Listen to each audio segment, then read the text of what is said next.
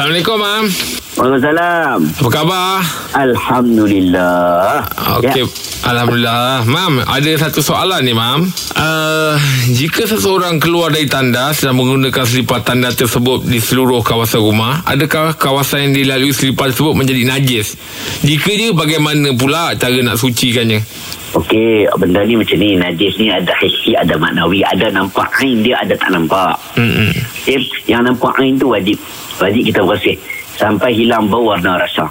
Dan kalau kita yakin tanda, apa selipar tandas yang kita pakai itu terkena najis, maka kita wajiblah basuh termasuklah tempat-tempat yang kita jalan. Mm-mm.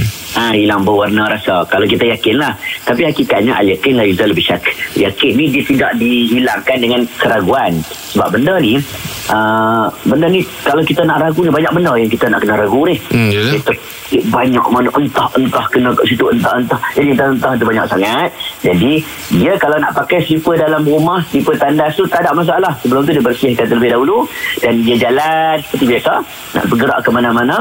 Dan yakinilah tak ada lah kot benda tu. Janganlah sampai terlalu kita orang apa was-was teruk sangat sampai kita nak kena basuh satu rumah. Tapi kalau dia confident memang betul lah anak aku tadi kencing kat slipper tu dia pun tak basuh ayak apa pun tak ada dia jalan slipper satu rumah nah, itu kita basuh satu rumah Hmm. ha.